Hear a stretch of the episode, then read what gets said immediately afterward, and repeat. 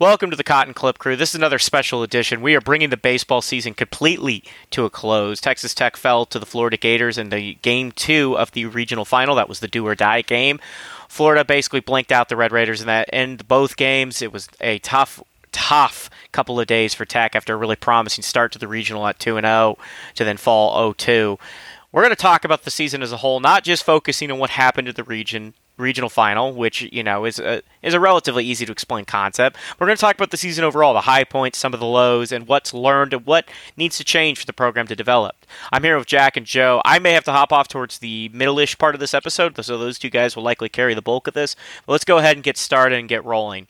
Um, Jack, I'm going to go to you first. It's good to have you back. Jack was traveling, and with his new job, we've had less of him this baseball season than any of us would have liked. But now he has an opportunity to give his thoughts on everything he's seen this year.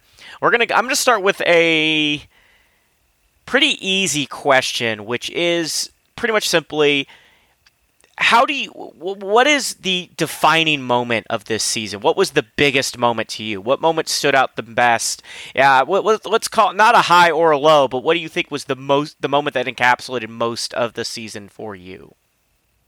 Well unfortunately um, you know i think that the the times that uh, or the situations that really kind of brought the season to full circle were the last couple weeks. No, I mean, um, I think that if you had to summarize the season uh, in a, in a word, you know, I don't know if anyone really expected us to win the Big Twelve, or um, you know, I at least kind of expected us to contend, which didn't happen. But um, I think that we could summarize this season by the end of the of our Big 12 tournament and the end of our season. Um, you know, promising at times, but you just couldn't finish. Uh, I think that pretty much encaps like encapsulates the whole season um, pretty well. Uh, I think that there's a lot to be le- or a lot left to be desired.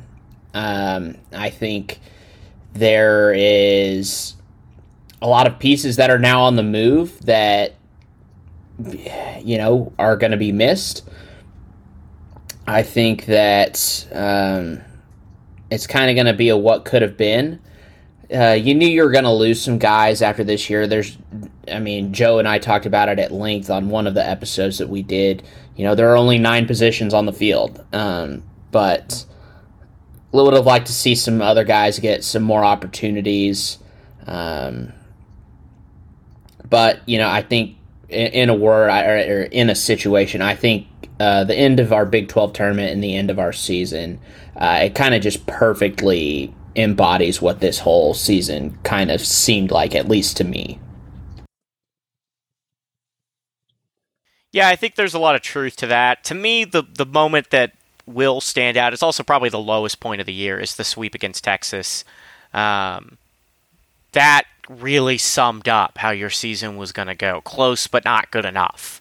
Um, you saw not great offensive performances. You saw pitchers that couldn't throw strikes. You saw heroic effort and have it all come to naught. I think that summed up how this season was. You know, you talk about the Big 12 title race. It was at that moment I knew that Tech was not going to be that competitive in that race. It was when you had Texas twice. I, am not going to say that the, you know the, the, you have one game where Texas was clearly a step above you, but you had Texas twice where you battle back, you have a shot, and you immediately blow it. So that that to me told me everything I needed to know about how this year was going to go. Um, I, I and the damnedest thing is I had people at the time tell me it's not that big of a deal, and then you know, it was a massive deal that buried you and is why you were sent to Florida was because you could not pick up either one of those critical RPI victories that might have gotten you to a softer regional. So it was a huge deal and it did define the season for Tech. You didn't lose every close game, but you lost enough of them and you lost a lot of them the same way as what happened there. Great effort, something most of it relief pitching. On occasion, it was offense. This past weekend, we didn't see a lot of offense from Tech. Uh, but you know that that defined the season for me. Uh, and, and, and, it also is to me the lowest point of the season. I know there's talk of some of the blowouts, but to me that hurt the most because it was against a rival and you had two shots at them where you should have won both games. Once you got back into that, you should have won both games, um, and it was tough to to fall like that. Joe, I'm going to go. You change the question just a little bit. Let's talk about the player who performed the best overall this year? Who's your MVP on this team? And I'm going to change it a little bit because it's easy to highlight like a pitcher or the top bat. So we're going to do both. Who was your overall, you know, infielder, outfielder, whatever, and who was the top player? I'll go ahead and start off with the staff. pitching staff, and it was more so on what he did on the back end as opposed to the body of work he did the entire season. Because whenever times got tough and whenever you needed an ultimate victory and you needed a, a strong outing, Mason Molina provided that. Now, I I've been on record saying and bagged on him before, you know, just because you know I knew there was so much more there uh, from a pitching standpoint from what he brought to the table than what he was actually producing.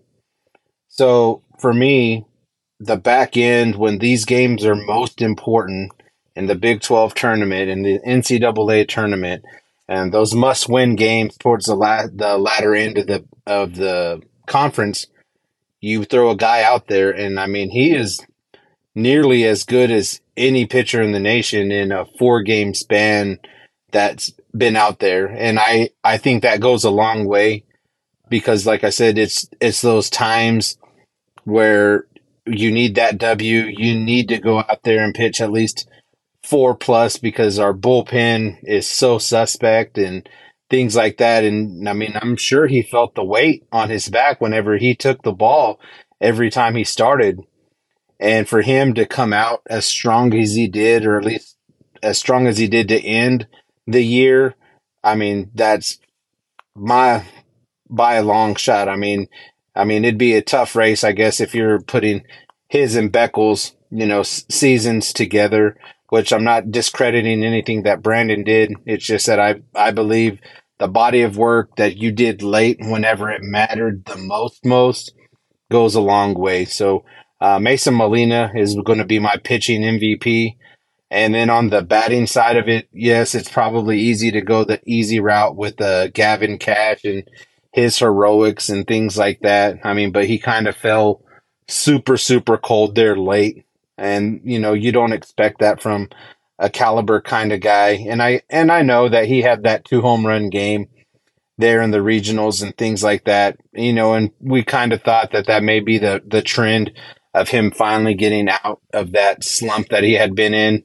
But ultimately, I mean, he kind of just he flamed out there.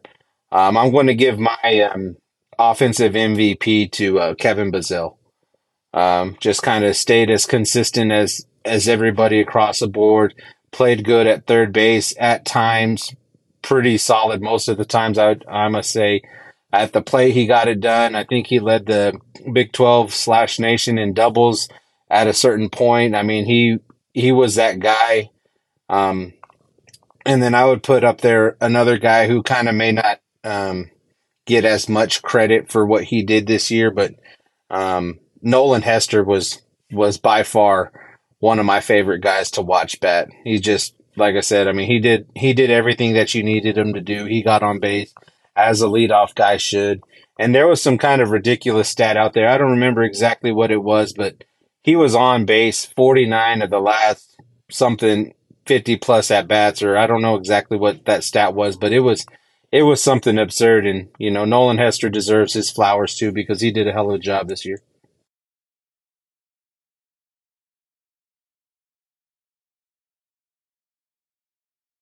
Yeah, I think there's some truth to that. I think you know if if Gavin Kash had had a much stronger close to the year, he has slump and you know he it, I thought he had broken out of it, and then obviously he was just not great in the regional finals. I think it would have been easy to name him.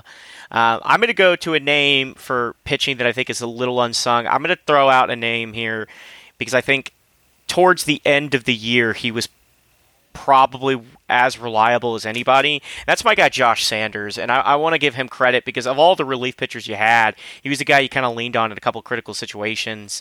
Um, and I really liked his game. I, I, I think that you know, and it's hard. I want to not pick one of the starters because they're the easy answers. I want to give credit to relievers. Ryan Free had moments. Beckel was obviously incredible in relief, but I'm, I'm going to give a nod to Sanders for some really tough moments. I'm also going to give a nod to both Petty and Robinson because both of those guys were tasked with really difficult jobs and performed at the highest level. And it, it, was kind of exciting to see younger guys kind of do that, and and Rodgers as well. Younger guys do this and take on roles that you know see guys take on roles that they had not all year.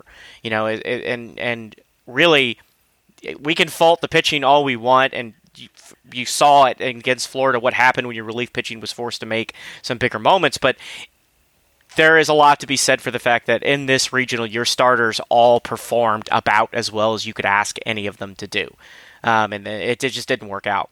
As for the offensive side of things, I like Nolan Hester a lot. I really loved his game. I'm going to give him the nod. I don't remember what his streak ended up being. It was something like 47, 49 games on base. Um, he was phenomenal. And I, I loved watching him approach at bats because he was constantly trying to just fight, stay alive, and get on base, which is all you ask him to do. Just get on base. And he did it over and over and over again, game in, game out. He did it the hard way a few times this regional, getting hit hard. And I, I think that that deserves a nod because I don't know what the longest on base streak is for Tech, but that had to be up there you know how many games in a row he got on base had to be up towards the top. It was an incredible year for him, and we're you know it, it, it is not all, it's not everybody who can do that because you know there are going to be games where you can't swing the bat. It just feels like you're swinging and missing at everything, and have the patience to to force walks. You know to to keep battling through tough counts and get on base to help your team out because that's that's the thing we didn't see enough of this weekend. We didn't see guys um, playing for contact and trying to just get on base and keep things alive. And Nolan Hester all year had the approach of doing it. Jack, I'm going to go to you with a slightly different version of this question. Who was the season's most improved player? Who got better from start to finish most noticeably?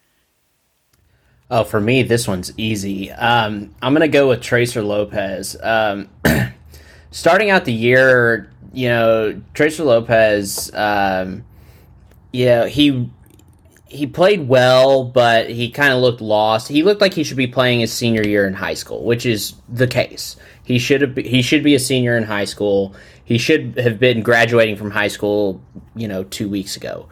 But um, you know, graduated early, came to Tech, um, and I think that you know, even though we kind of saw less and less of him, like in the in the very end, um, I, I think that his game his game just evolved so so much, and, and I don't even really think necessarily at the plate because he was always a pretty good hitter, um, but I think definitely.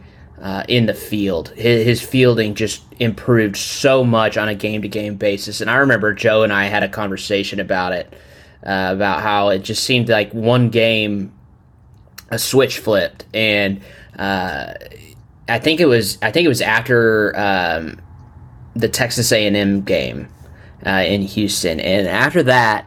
Um, you know, he, he played a really strong uh, shortstop. Um, I think he gets my nod for most improved. I do want to also give a shout out for uh, my top bat of the year was not mentioned, uh, and for me it's Austin Green. Uh, you're talking about a guy who, let's not forget, got hurt like a week and a half into the year and played the rest of the season with that injury. He's still hurt.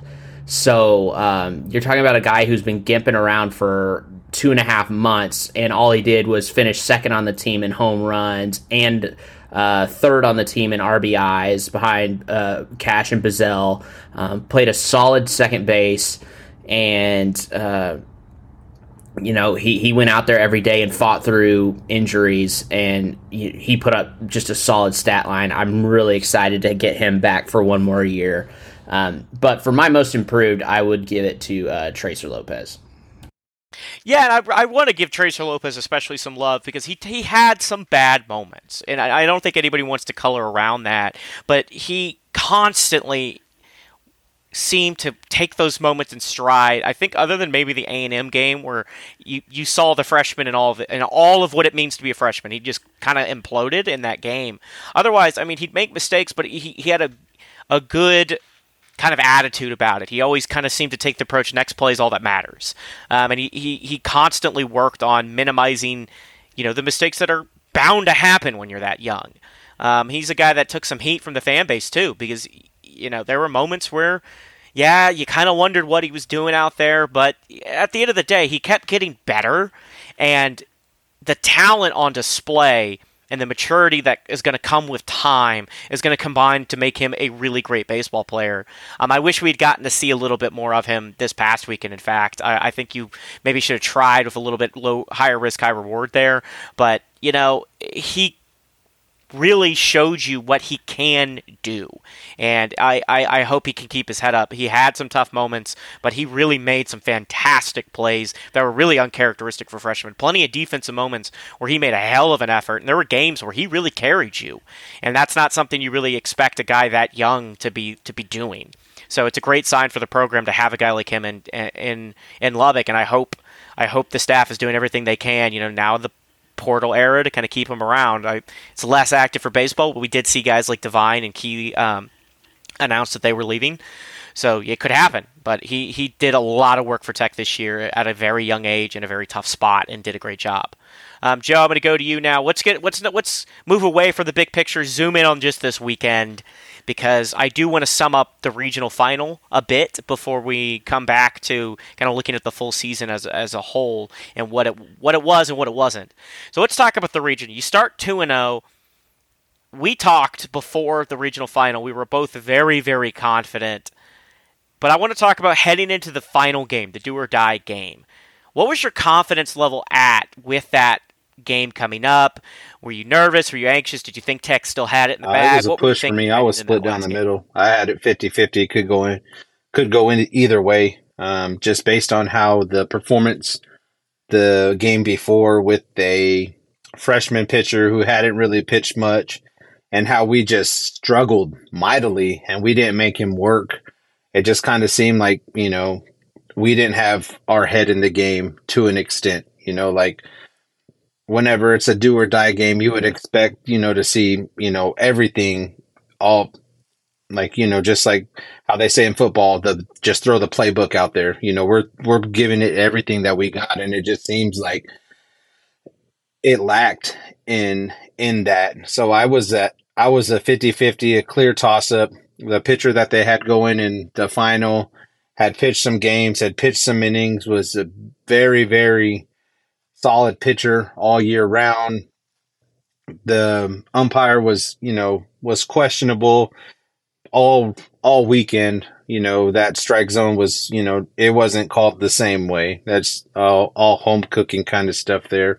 But um, as far as that final goes, I was I was split there, man. I just I just didn't think that we showed enough fight and grit the previous game to even to even do anything. You know, it's like I just a, a team that seemed like they were a shell of themselves going into that game. And I had mentioned in a in a uh, tweet or something like that that we had put online. I said once that you know that um, Gage misplaying that that ball in center field, it looked like we had kind of conceded that loss already, and it seemed like we just kind of carried over that that non momentum into the into the finale.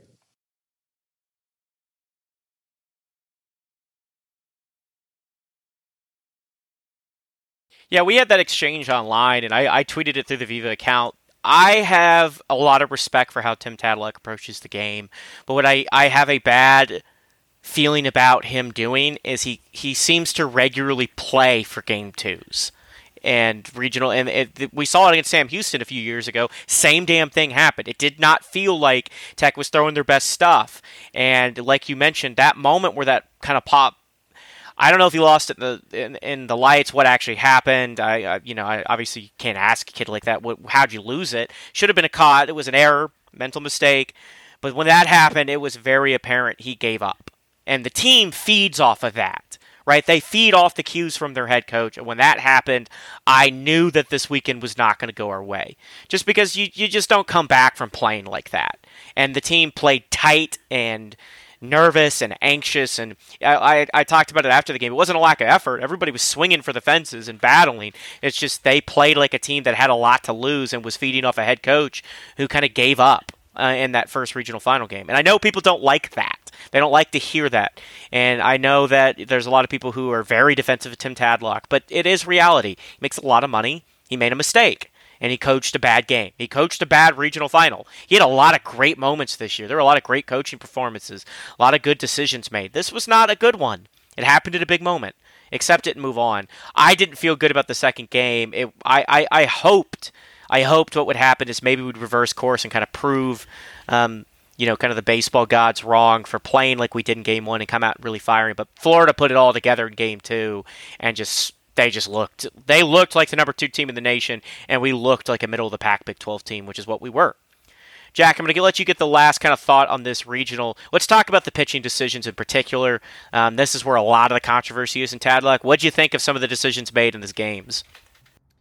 You know, I I think that there was definitely um, some overwork, which is nothing new. Um, you're talking about, um, I'm not sure if I'm correct, but I think Beckel went in every game but one. Um, so uh, I, you know, he was overworked. He was dog tired, um, and you you want to obviously you always want to say hindsight's twenty twenty. You can always go back and say, oh, you know, you should have pitched this person. You should have pitched that person. Um, I didn't mind any of the starting decisions, and I'll tell you why. Because who the hell else are you going to put out there at that point in time? There were times early in, our, or I guess I should say, in the middle to late 2010s, that you could play for a game two in a regional final, and you could have the pitching to cover your ass for it.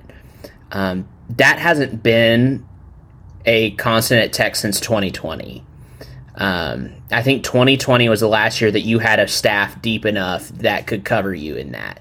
Um, and I think that, like you said, I, I am not a big person that uh, likes to be critical of of the coaching, um, but I, I think that that for me is a big gripe.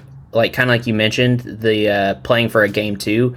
Um, I think you used to be able to do that, um, but we need to take a step back and look at the roster before we continue to coach like that. Because right now, um, I mean, no one, no one wants to say. I'll say, it, the pitching recruiting isn't cutting it. Um, it's just not. You don't have the same recruiting that you used to have.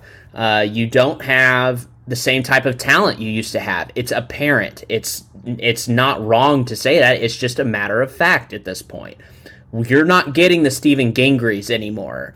You know, you're not getting as much as I hate to say, you're not getting the Micah Dallases anymore.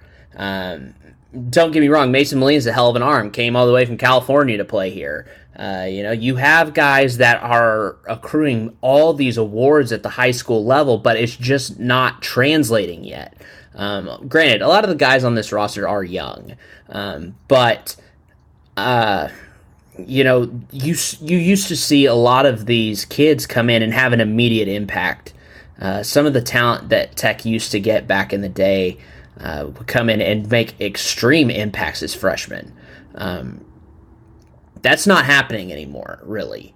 Um, I think I think Zane Petty came on really good towards the end of the year when he was thrown into a major part role. But like you said, um, Zane Petty and and Jacob Raj too, and even Kyle Robinson all these like we've all talked about this episode you know all these guys were put in just incredibly tough situations.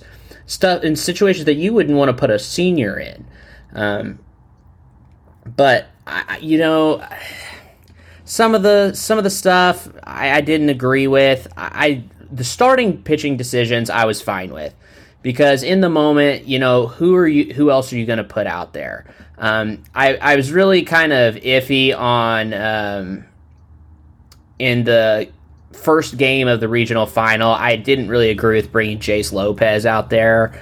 Um, I didn't like that decision, but you know, again, who else are you really going to throw? Everyone else had been is had been thrown until their arms are going to fall off.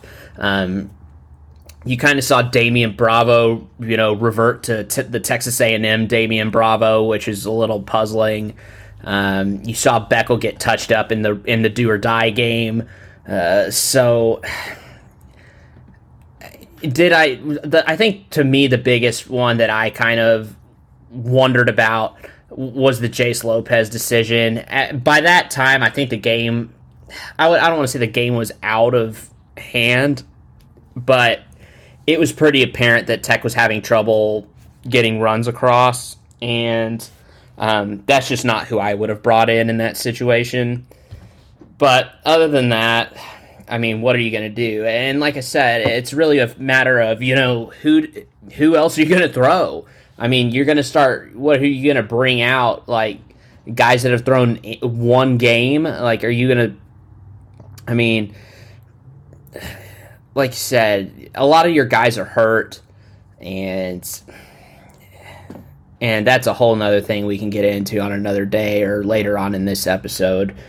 But I, I think the common theme for this pitching staff this year was overworked. It was overworked and it was very apparent that it was overworked and I would imagine that a lot of these guys are have some sort of injury just because they are being overworked because they're not recruiting at the same clip that they used to and it's not unfair to say that it, that Tech has lost a step in that cert in that category um, but that's just my point of view on it all right, I have to head off here in a minute, so I want to steer this discussion this way, and I'm going to leave you two guys to talk about the season overall, your best moments, worst moments, etc.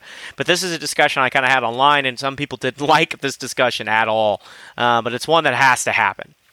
So I want to set the stage, give the context here. Tim Tadlock has brought a tremendous, a tremendous amount of success to Texas Tech for a program that has historically not had any you know, four trips to Omaha, multiple regional. I would what was it, seven straight regionals. Uh, t- I don't know how many regional finals, but I think it's like four or five in a row. You know, this this has been the highlight of a program that had no other highlights. And Tim Tadlock is a fantastic coach. But let's let's add the context here. Three years ago, you were in a super regional at home as a host. You, I believe that year was hosting because Stanford advanced. I don't remember if you were the higher seed or not originally, but regardless, you hosted the regional, hosted the super. You lose in the super regional, you're upset at home. It was a tough loss. Um, if you guys remember, Stanford had that incredible ace who buried you in game one, and then you just got thumped in game two. Next year comes around. You got an, you got another young on the team. Everybody's excited. Looks like there's a lot of offense. Pitching's not there. Pitching's not there all year. You struggle. You're competitive in the Big 12 race. You kind of eye the hosting picture, but you lose a bunch of midweek games you shouldn't have. Uh, the, the, the, what was it? The Grand Canyon series really jumps out. Good little program, but they should not be sweeping you. Um, it was it was a tough tough midweek year for Tech, and that killed you in the hosting. So you're sent off to the Georgia Southern Regional. The poor bastards get you and Notre Dame, both of which were eyeing the host late. Notre Dame should have been hosting. It was a tough regional. I don't think anybody really expected to get out of it, but you make it to the regional final through the losers bracket. You lost game one in Notre Dame, and you're you're beaten the first uh, the first regional final game by the by the Irish and sent home. Year three, this third year, this year, you were not competitive at all in the Big 12 race. I mean, your Big 12 race ended like halfway through the year. I mean, you, you managed to get TCU and Oklahoma State, and everybody kind of thought maybe whatever, but the Texas sweep and then the choke against certain teams and just not able to win third, not able to win three games out of series just took you out of the Big 12 race. You finished what was it sixth overall in the Big 12, not anywhere near hosting. You were almost not in the postseason. Let me be very clear. You had work to do in Arlington, and thankfully you were able to take care of business and secure your spot. But you were on the bubble because you did not get it done during the regular season to guarantee your spot. That's because you didn't really play a tough non conference. You didn't beat anybody really good in your non conference, and you lost a lot of games to teams you shouldn't have. And the sweep against Texas in particular was one in which that sweep hurt you badly because Texas ended up being a really strong RPI team, and you really needed that on your resume. So then you head to the regional. You start off great, 2 0, but then you fall 0-2 against the Florida Gators, who obviously are going to be tough to beat in their home on their home ballpark. Um, you mentioned the kind of the umpiring issues. It wasn't great from the Crews all weekend. Uh, but, you know, this is three years in a row now of not results anybody wants. Um, started with a super regional, then it just keeps getting worse. You know, your regular season results are slipping. You know, it was a shocker to be competitive in this regional, and I, am proud of this team for battling and proving some people wrong, including myself. I thought they'd be two and Q. I thought UConn beat you, then you get you might get past Florida A and M, and then maybe. I wasn't even that confident about that. I thought you might really go 0 2. But at least one win in the regional max, lose to UConn again, go home. That's what I thought was going to happen. I was extremely excited to see that kind of my, my homer gut instinct of like, ah, we're not never out of the fight was right. And I really thought you were going to get it done. You didn't. But the results are slipping. They are slipping. We are not looking like we did four years ago, five years ago. We have not looked like an Omaha bound program the last several years we we have invested a lot of money into baseball, and there's more investment coming.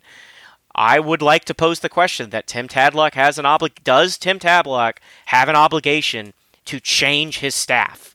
I uh, people saw a tweet, and maybe the tweet wasn't clear. I wasn't talking about firing Tim. I was talking about firing Matt Gardner. I was talking about maybe you target your strength and conditioning coach. I was talking about maybe hiring somebody with a different perspective on how to approach offensive baseball. Because what we're doing is having the same results. We don't have the pitching.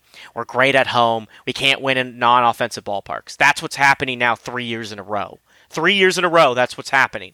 And as the pitching's gotten worse, it's gotten harder and harder and harder for the offense to carry us. So, Joe, I'm gonna I'm gonna step off because my opinion is that you do get rid of Matt Gardner, but I have to run. I'm gonna let you and Jack carry this conversation, carry it, and you both carry the rest of the show. But I wanted to pose this question before I left to make sure it was in there. Does Tim Tadlock have to make changes this Absolutely. offseason? Joe, your thoughts?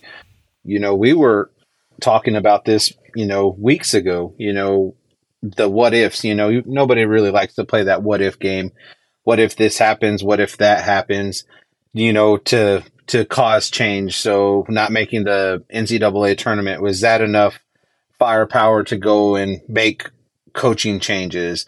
Um, if an early exit from the NCAA or the NCAA tournament, um, you know, is enough fire to to get somebody out of that position. You know, it's just it's nothing against Tadlock. Nothing against Tadlock. We know what he brings to the table. We know. And he has to see it for himself. You know, there's nothing wrong with change. There is absolutely nothing wrong with change. Nothing wrong with bringing in a new set of eyes, a new perspective, a new way of thinking, a new way of recruiting, a new way of whatever it is that they bring to the table. But I mean, he's Tim Tadlock. I mean, you'd expect that if we were making a coaching change of any sort, that he would have his pick at who he could bring to this program to help us out. Like, I mean, who doesn't want to come to a nationally recognized university for baseball? One who's, you know, who's been there, you know, one that's still there, you know, always in that conversation for sure, you know? So for me, I think it needs to happen. Like I I think it needed to happen before what we did in the Big 12 tournament. I think it needed to happen before what happened in the NCAA tournament. And I've really kind of thought that way since, you know, this has just been a common mantra from this team.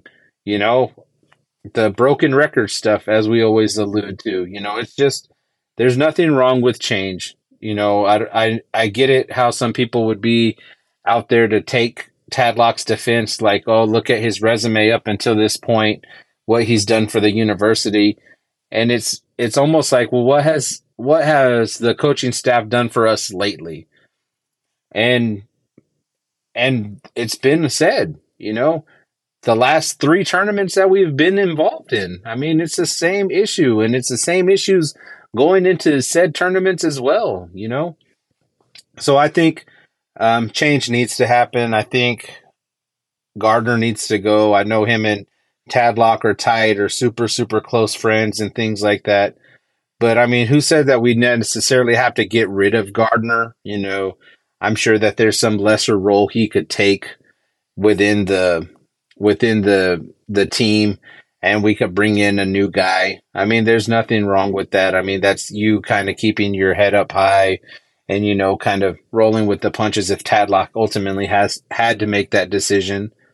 So I'm all for change. You know, like I said, I'm I'm for it just because I know all the positives that it can bring. What are your thoughts on that, Jack?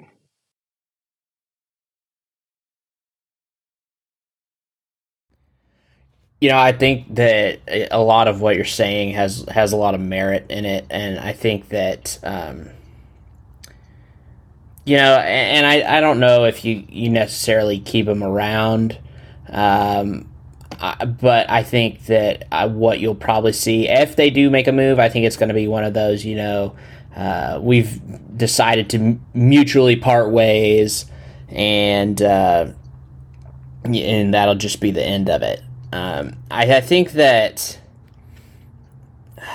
I think it's run its course. I truly think it has. Um, again, I'll I don't want to sound like a broken record, but I will reiterate. Um, it's been the same thing the last three years. We all three have said it. Uh, you know, it's been the same thing the last three years. It's been subpar pitching and offense during the regular season, and then getting to a regional and the offense disappearing and the pitching staff coming on and keeping us in it until the regional final and then losing in the regional final minus the Stanford Super Regional. I was in attendance at the final. Um, that was the my least favorite baseball game I've probably ever been to. Um, I, I, I we left in the like I can't even remember, in like the top of the sixth. It was horrible. But um, I think, you know, I think, I mean, the last two years are what stick out really to me. Uh, you know, your offense just goes AWOL, disappears when it matters most. Um, and I think that the pitching hasn't been there. Like I mentioned earlier, the pitching hasn't been there since 2020 to cover your ass. So, um, yeah, you you want to you want to rant and rave about these guys about their resumes and everything. But you know what I hate the most? It's like that's like everyone talking about, "Oh, well, we've beaten you more times over the last 35 years." I was like, "I don't give a shit about 35 years ago. I don't give it I mean, to be fair, I don't give a shit about 3 years ago. I give a shit about what's happening right now. And what's happening the last 2 years, um, it's the same thing. Um, and like Mike mentioned, you know, it's it's the same shit. It's just a broken record. It's the same shit, different day. It's it's what you said too, Joe. I mean, we're to the point now where we're starting to make it a routine, and it's starting to become to become a trend. And yeah, I'm I'm not saying I'm not a fan of the Tadlock lifetime deal. I'm indifferent about it. Um, I think when people start throwing around lifetime contracts, people start getting start to get complacent. And I'm not saying Tadlock's getting complacent. I'm mostly saying the staff. Um, they all of a sudden think that you know they're they're like roped into this deal. Well, I think someone needs to be a couple of people need to be reminded that that's not the case. Um, you uh, you're losing some pieces that have been around for a while, or not necessarily been around for a while, but you know have talent. Um, and I think that, uh, you know, I think just, uh, I think te- I think Tim Tadlock needs to take a step back and just really and t- just without bias evaluate the program. You know, we've had great recruiting classes um, in the field we have more people in the field and we know what to do is we can't even find a spot for freaking Jarrett Curtis. Jarrett Curtis is probably going to go to fucking West Virginia and steal 10 bags on us in a three game series next year. But, I mean, you, if you can't find a spot, so you would think that we you could find pitching, but God forbid. I mean, it's it's like it's like you're trying to find I don't know, like the Ark of the Covenant or something. Like you, you just can't find it. It's just wild to me um, that that we can recruit so well in the field and for position players and have guys that hit over 25 home runs every year and you know in the 80s and RBIs and uh, you have guys who were leading the country in doubles at one point and you have guys that are reaching base 47 out of the last 52 games or whatever. And so it's like, it's not hard. I mean, Tech's good at it. J. Bob Thomas is good at it. Um, but I, it's it's it's what's going on on the mound, and um, it's pretty apparent. And I know Tim Tadlock sees it. I don't know if he wants to see it. Um, but I, I know that he sees it. I just don't know if he wants to. You know, it's one of those things. And so I'm going to be really interested to see if there are any moves made. I think that if there is one to be made, it's kind of going to be like I mentioned the uh, you know Texas Tech and Matt Gardner have mutually agreed to part ways. Um, you know, we wish him all the best. Da da da da, all that shit. Um, but Joe, I want to. Uh, I know we kind of before we get to our you know our top performances of the year. Um, I kind of want to get one last thought in on this. Um, we briefly touched on it, um, you know, with Curtis in the portal and Hayde Key and Andrew Devine on the way out as well. Um, I'm interested to know what your thoughts on the possibility of um, or you know what you think that this roster kind of looks like next year. You know, obviously, um, you're. I'm assuming the infield pretty much stays the same. Um, Gavin Kash is not old enough to enter the draft, I don't believe. So I, I think he's going to have one more year at Tech. Um, Bazzell isn't old enough, obviously. Austin Green could leave. Uh, I, I don't think he will. I think that he's going to have one more year. Um, you know, you're going to have that battle again at short uh, between Tracer Lopez and Will Burns. A lot of people also forget. Um, I don't know if you've heard anything about Travis Sanders, but as far as I'm he's concerned, I think he's, he's still, still with us right now. The only other infielder that for next season. entered the portal Correct? is Magar. Okay, so yeah, I figured Magar was leaving, and um, you know, so I all of this is happening, and I I don't know if I mean I if Sanders sticks around, I think it could be great. Um, I think you could honestly move a guy like Austin Green into a DH spot and make room in that middle infield for someone. I, I think now that um, you have Ty, Ty Coleman's gone. You're going to have an empty DH spot. Um, and also, we I know you and I had talked about saving that um, that DH spot for you know possibly like Owen Washburn and having Curtis run around out there. But now that Curtis is gone, um, which I think is going to be the travesty of the century.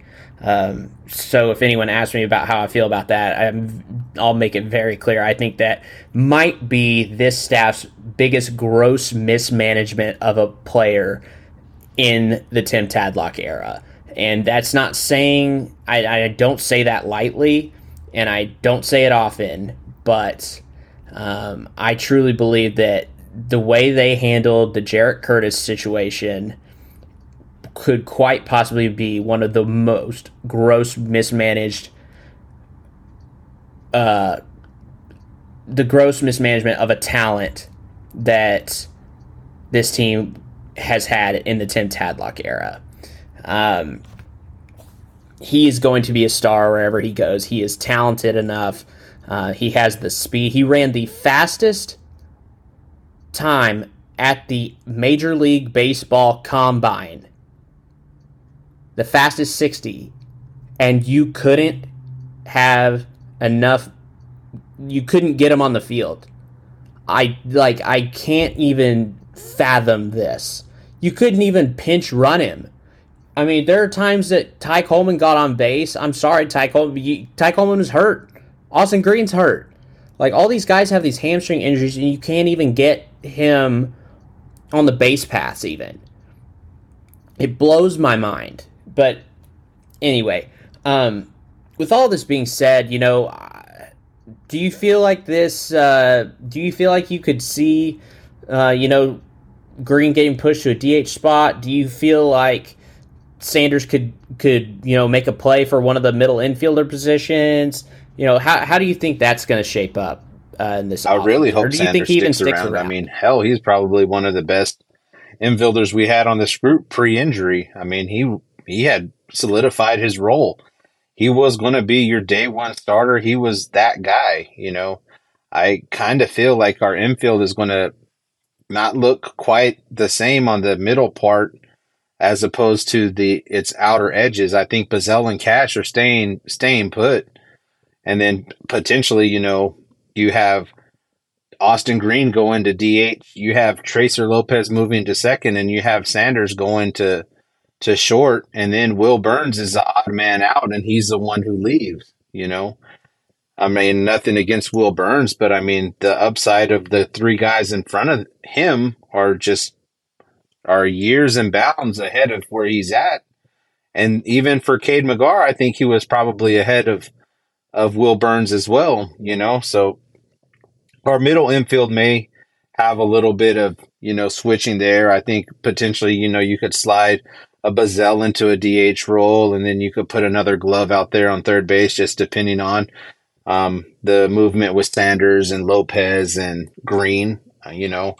But I made um, I made a um, prediction, you know, back then that you know, and even so, you you did as well about Jarek being like that number one guy you need to retain, and obviously now that's just you know a spit in the face. So that kind of you know brings me to question what we may do with our outfield. Does does that mean we have to have Owen Washburn stay that much more now? Like, is it like, is he a must bring back? We can't let him hit the transfer portal because that could be almost a blessing in disguise. Because once we have, if we have his commitment back to us, and that I would, I would generally assume that that means his brother would be back with the team as well. So I see Gage solidifying center field. Obviously, Nolan Hester's leaving left field open. I don't know with what Dylan Carter is going to be doing. I think he has one year of eligibility left. If he still plays in a lesser role, or if he, you know, obviously he, when he's on, when he's right, he's right. You know, whenever he's not injured, which is very hard to say because I mean he gets hurt a lot. But when he's right, he's right. You know, he's your starter. He's a solid bat. I mean, everything pre-injury this year was fantastic. I mean, who didn't love watching that Dylan Carter at the plate or out in the field? That was, I mean, it was phenomenal. The the the the pace he was playing at this year prior to his injury, you know. So I don't.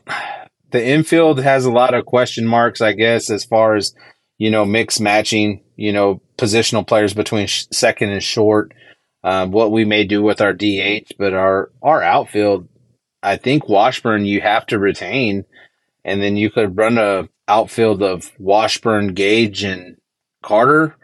I don't know who else. Maybe a Damian Bravo off you know off the bench kind of deal. I don't like I said I don't know exactly what pieces we all have coming in with this this upcoming class and things like that. But man, our infield, like I said, I think we may ultimately lose Will Burns to a transfer just because, you know, he's the odd man out in the situation on what we have. Or it could be a Travis Sanders, who knows? You know, maybe he just doesn't want to be a part of what we're doing. But I mean, he took a medical red shirt. I mean, all of that stuff. So, I mean, I believe he's going to be coming back. I mean, I would hope so.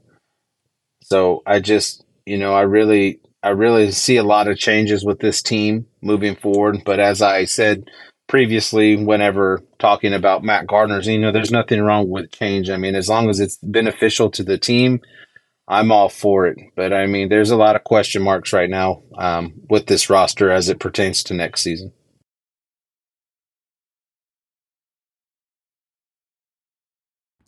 I think you're right, and I think that um, well, you know, you got to remember Will Burns has got his football. Forgot uh, about that. Totally forgot about football commitments as well. So, so uh, I think I think that might be something where. Uh, you know, if he really is pushed into the odd man out situation, he might just go jump into football full time. Um, so uh, that's that's part of it. Um, that's something to consider. Um, with all this being said, you know, we should probably end this on somewhat of a high note. Um, so I will ask you for you know your your most impressive performance on the season. Um, could be a game, could be a series. Um, when when you think of this year, what what performance by someone uh, in a um, game or series really stood a out? A handful, I guess, that are out there, and it it'll just be the games in itself.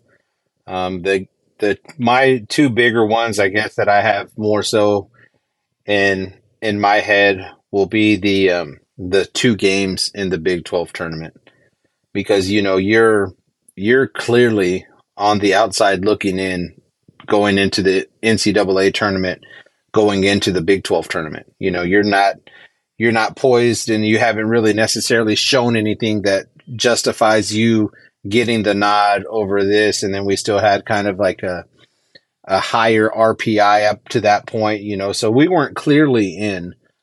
And those two games there in Arlington kind of were my big ones for me. You know, coming out and drawing West Virginia the first go around. And that's not an easy task, you know, given the way that they had been playing all year. And then going out and doing, you know, what we had to do with Molina pitching that first game, you know, having a hell of a game, and then us just ultimately getting the job done um, on the offensive side. And then carrying over into that Oklahoma game where, you know, we were down. I mean, that was about as good as a comeback and as good as momentum moving forward as you could have asked for at that point. You know, we were kind of like dead in the water there.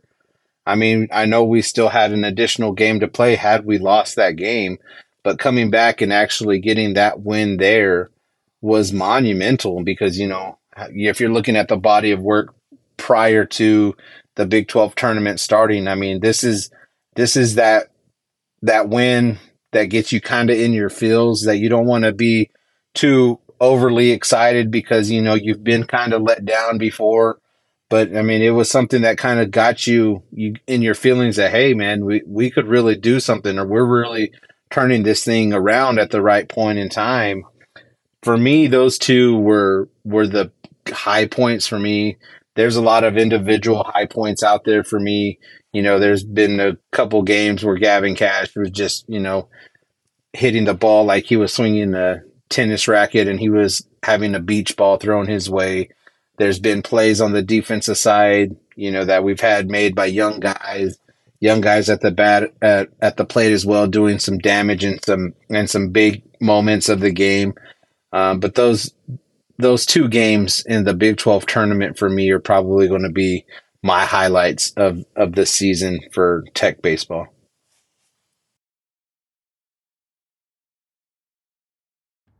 I think for me, it's going to be um, I, in a for a game wise. Uh, one that really stood out to me was game one of the TCU series is uh, that twenty to sixteen game. Um, you know that's coming off of uh, you know, four straight losses. You you got swept in Austin, and then you went on the road to New Mexico and got beat eleven to ten when New Mexico scored like four like four or five runs in the bottom of the ninth to walk you off. Um, and then you come out against you know who then was a TCU team that had just been knocked out of the top twenty five. They're you know pissed whatever and uh, you go out there and it was a it's a really crazy game, but you know, 36 combined runs. Uh, but you end up taking it, and uh, I think that that kind of got Tech back on track. I think if you lose that one, then you kind of set the stage to lose that weekend. Um, and all that. I was also really impressed with the midweek, uh, the second game of the midweek at Stanford. Uh, I think you won. I think you won that one you know by ten or nine or ten runs. Um, that was that was pretty impressive, um, and that was at number eight Stanford at the time. So um, that was a that was a big one. Um, on the lower side, I guess we we should probably do the lower side as well. Um, obviously, the sweep at Texas was bad. Um, I think the 17 to 2 game at West Virginia was embarrassing. Um, then you follow that with a th- 5 to 3 loss and then you follow that with a 3 to 1 loss against Kansas at home and then the the next day it takes you all it takes you 10 innings to walk Kansas off. You almost lost that Kansas series at home. I think if you I don't th- I think if Gavin Kash doesn't walk Kansas off in that game and Tech ends up losing, I don't think it matters what we did in the Big 12 tournament. We probably would not have made um, the uh, postseason tournament. Um, I think the I think the first game in that North Dakota State series was really bad too. That was that was really bad. I like I think that was like an eight to two or eight to three, or I think might have been eight to one loss. Um, that one was really bad. Um, that game against New Mexico was piss poor. That was terrible too. Um, I think, but overall, we can touch on themes as we're kind of wrapping this up. Now we're running right at about an hour. Um, if I could pick a theme for this year, and if I could change anything, uh, I would. I know obviously we haven't released schedules and we won't for some time for next year. Um, I would request a tougher non-conference. Um, I, I, think that having these candy ass non-conference schedules really hurts you um, when it comes to, and we saw it this year. I mean, you just didn't have a resume that was worth a shit. Um, you really needed a win in Austin, you didn't get it. Um, really needed that win against Texas A&M in Houston, and you didn't get it. Um, you you really needed you know, a sweep, uh, like you know, a clean sweep here and there. Didn't get it.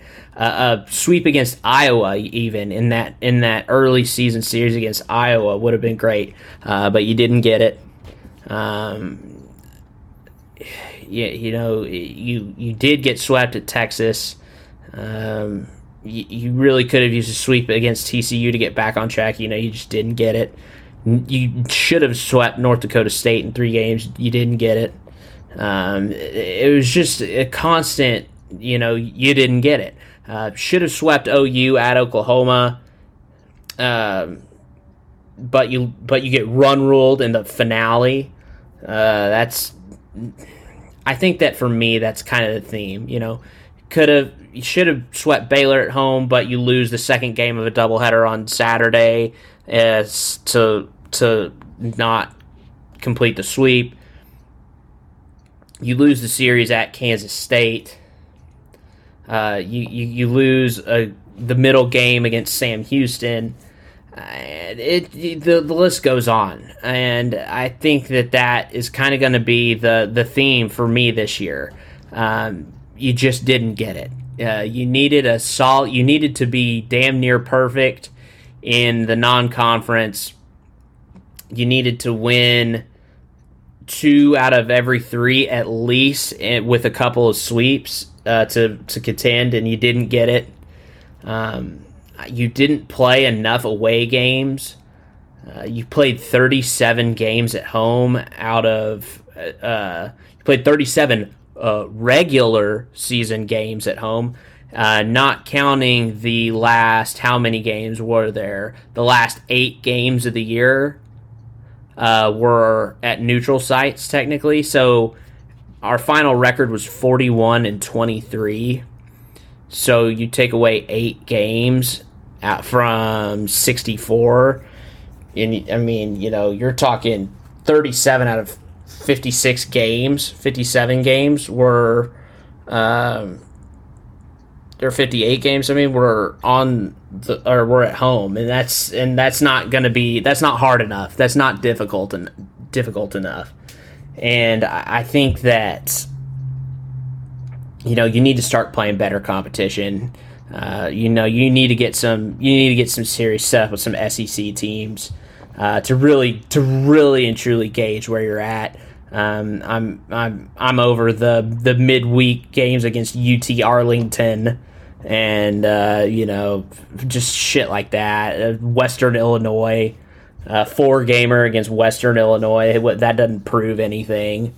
Um, and I don't know about you. I don't know how you're feeling about it, but uh, to me, I think that's going to be my biggest gripe in terms yeah, of that schedule. Uh, I mean, you know, it's just weak. I mean, what are you actually gaining and or learning in those cakewalk games? You know, You're not you're not testing yourself. You're not trying to you're not trying to gauge where you're at as a team. You're not doing anything that's effectively helping you, you know, other than just getting some at bats in and some extra pitching in there, you know.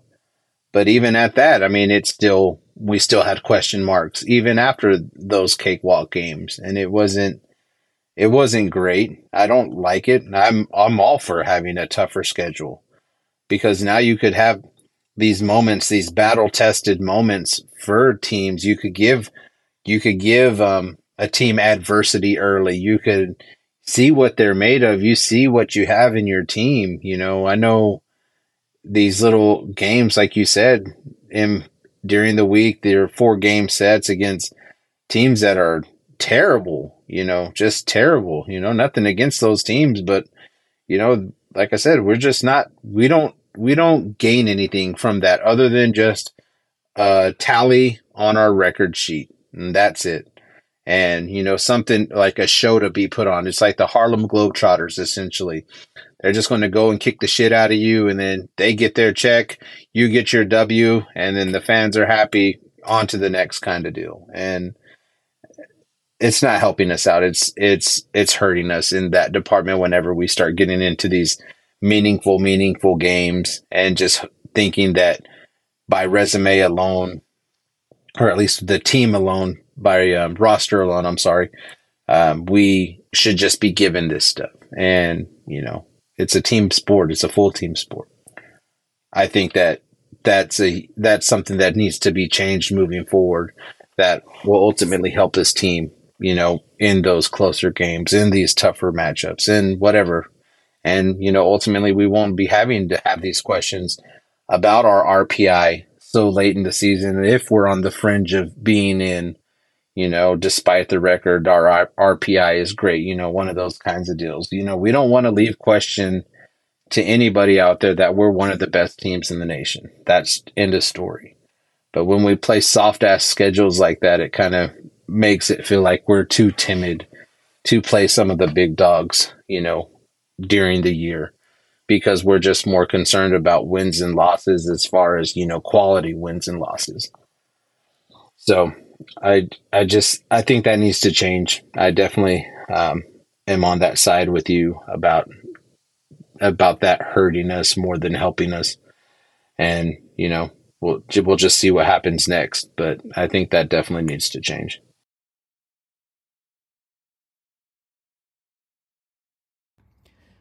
I think well, this is a good spot to wrap up. Um, you know, I, we're going to be looking for some changes coming up. Um, I think that um, I think the fan base, to be honest, is is ready for a change.